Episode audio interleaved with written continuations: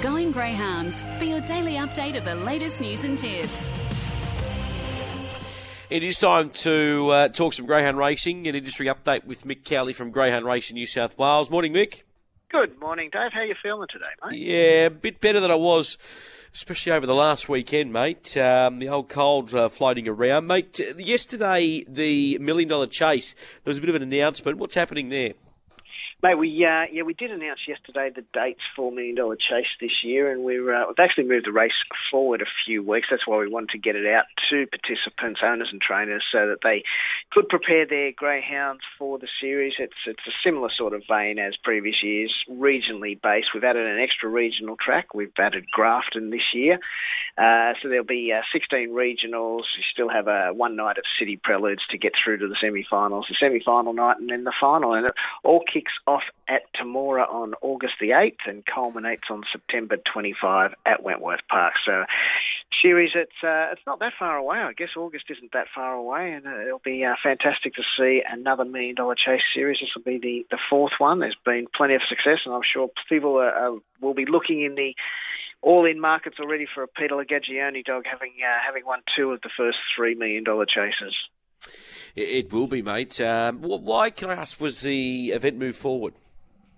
Look, uh, uh, there's a couple of reasons for it, and, and, we will be making some, some more announcements around that in coming weeks. Uh, but we, we just felt that uh, moving it forward to the slot that it is now gives us a bit more uh, bit more breathing room around away from that the spring racing carnival as well. Obviously, we were the night before the Everest, which was a great weekend for, for racing enthusiasts. But uh, but obviously, the Everest does dominate a, a lot of the media in particular.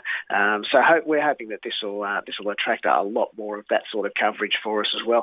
And as I said, uh, we do have some more announcements coming up in the next week or so that uh, that'll also align with that change of date as well. Beautiful, mate. Uh, now, Grafton, they had their trial run last night.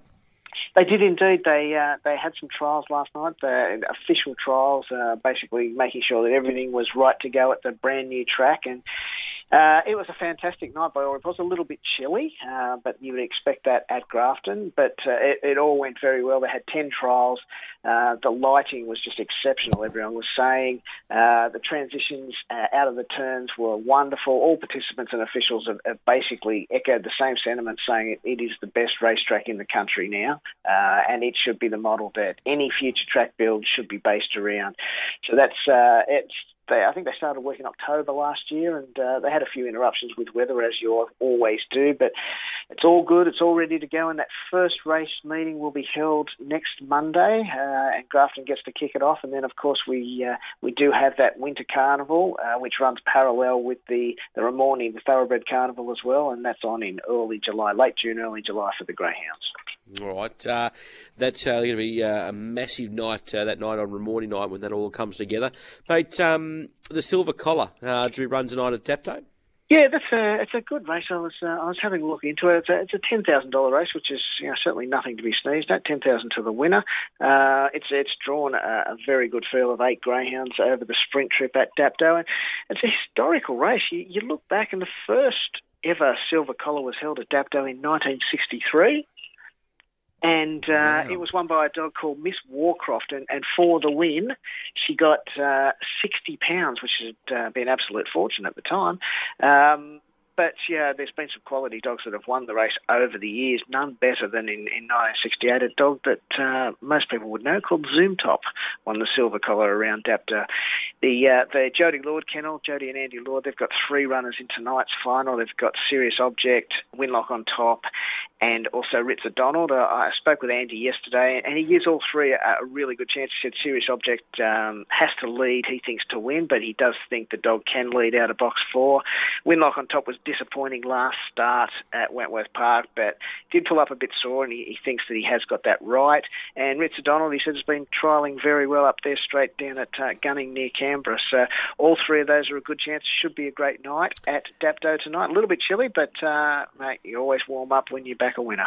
Speaking of warming up, and, and wasn't to mention the temperature, very chilly in Sydney today, but that Flying Amy on tonight, um, geez, uh, that it could be a little form reference, you know, in the future. Take your dog to Dubbo, to the Brother Fox, of course, if it stays in that position, and then head to Queensland. It could be, yeah. It could be the uh, the perfect race to, to step into the Flying Amy. Jungle Juice, uh, as you said, yeah, won that Brother Fox a couple of Fridays back. Went to Albion Park last Thursday night for the heat for the Flying Amy. Oh, I don't know whether you've seen the race, but it was absolutely torrential mm. for the uh, for the heat that Jungle Juice was in. Uh, jumped pretty well for Jungle Juice and got into a good spot early and then wore down the leader to, to win, not in flash time, uh, but the big thing tonight is that Jungle Juice has come up with box one, which is uh, which is very, very impressive. I think he's around the even money mark at the moment. Um, and as you saw that night at Dubbo, he's got a stack of ability uh, and will be very, very hard to beat. And uh, yes, yeah, Jack, Jack Smith, he's, uh, he's just a master trainer. He, he can get him up for these big races, and uh, as we know, he's got a big rap on on Miss Miss Esme, who won at Wentworth Park last Saturday night as well, and also this this dog Jungle Juice. Uh, good luck to Jack, and also our other New, South Wales representatives in that final as well. Ice Cream Story for, for David Smith, it's out in box eight, and Louis Rumble for Steve Gavinars in box seven. Uh, there's also the, the staying events on tonight, the Dashing Corsair, and, uh, and New South Wales has got a couple of runners in that as well. So it's a, a good night of racing at Albion Park, run alongside the DAPTO meeting. What about that Origin lineup? What's happening there? Mate, Origin, we uh, yeah we pick. Well, it's going to be a hard act to follow the uh, the football from last night, but we pick our state of origin teams tomorrow. Uh, Queensland will pick theirs. New South Wales will pick theirs. Uh, the way that series does work, and it, will be held next Thursday night at Albion Park on June 17. The way it it does work is there's four New South Wales sprinters versus four New four Queensland sprinters in the sprint. There's four stayers against uh, four Queensland stayers in the stayers race, and then there's a match race, uh, one on one New South Wales versus Queensland, and uh, it decided the uh, the event last time it was held back in 2019 when Feral Frankie won. A lot of people are talking up Jungle Juice as uh, as the ideal dog for the match race again. But as I said, that uh, there's some some very handy dogs, and there's some going around tonight, obviously at um, at Albion Park. Uh, mm. Dogs like Paycall, Handsome Prince, um, Jungle Juice, of course, that they'll be pushing for that selection. But those teams will be named tomorrow morning, and uh, and that's a great series, and there's some good prize money involved as well, and uh, and hopefully another New South Wales victory, Dave. I uh, I concur, mate. Um, we just had uh, Mike Beattie on the program. Very sad news coming out of Grafton this morning. Yeah, absolutely. Yeah, very, very sad. Uh, a, a man who's known to, to greyhound racing. Uh, I was actually speaking to, to Mark Duclos about it this morning, and, and he, he said all you ever had to do was walk onto a greyhound track and and ask is Albert there. Um, he was just known by that name, Albert. Daryl Albert Gleeson uh, unfortunately passed away yesterday afternoon after a, a long illness. Um, Albert was uh, a mainstay at the Grafton Greyhound Club, always there for their carnival. Uh, always travelled out to Coonamble for their carnival as well. Um, yeah, and and as Duke said to me this morning, yeah, they're called race meetings, and, and that's what Albert did. He he went to a racetrack and, and met with people and socialised, and uh, a, a, wonderful guy who really loved his greyhounds, and uh, yeah, very very sad loss for the industry, and uh, yeah, condolences uh, to to his family, to his mother Maxine. His brother Peter, obviously, is uh, well known in the media sphere, um, uh, former writer with News Corp and, and now with Sky News. Uh, so we send our condolences and sympathy to all the family and friends of Daryl Albert Gleeson.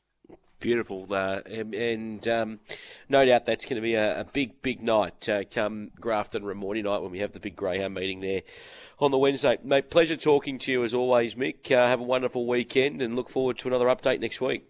Look forward to it, Dave. Have a uh, have a good weekend. Stay warm, mate.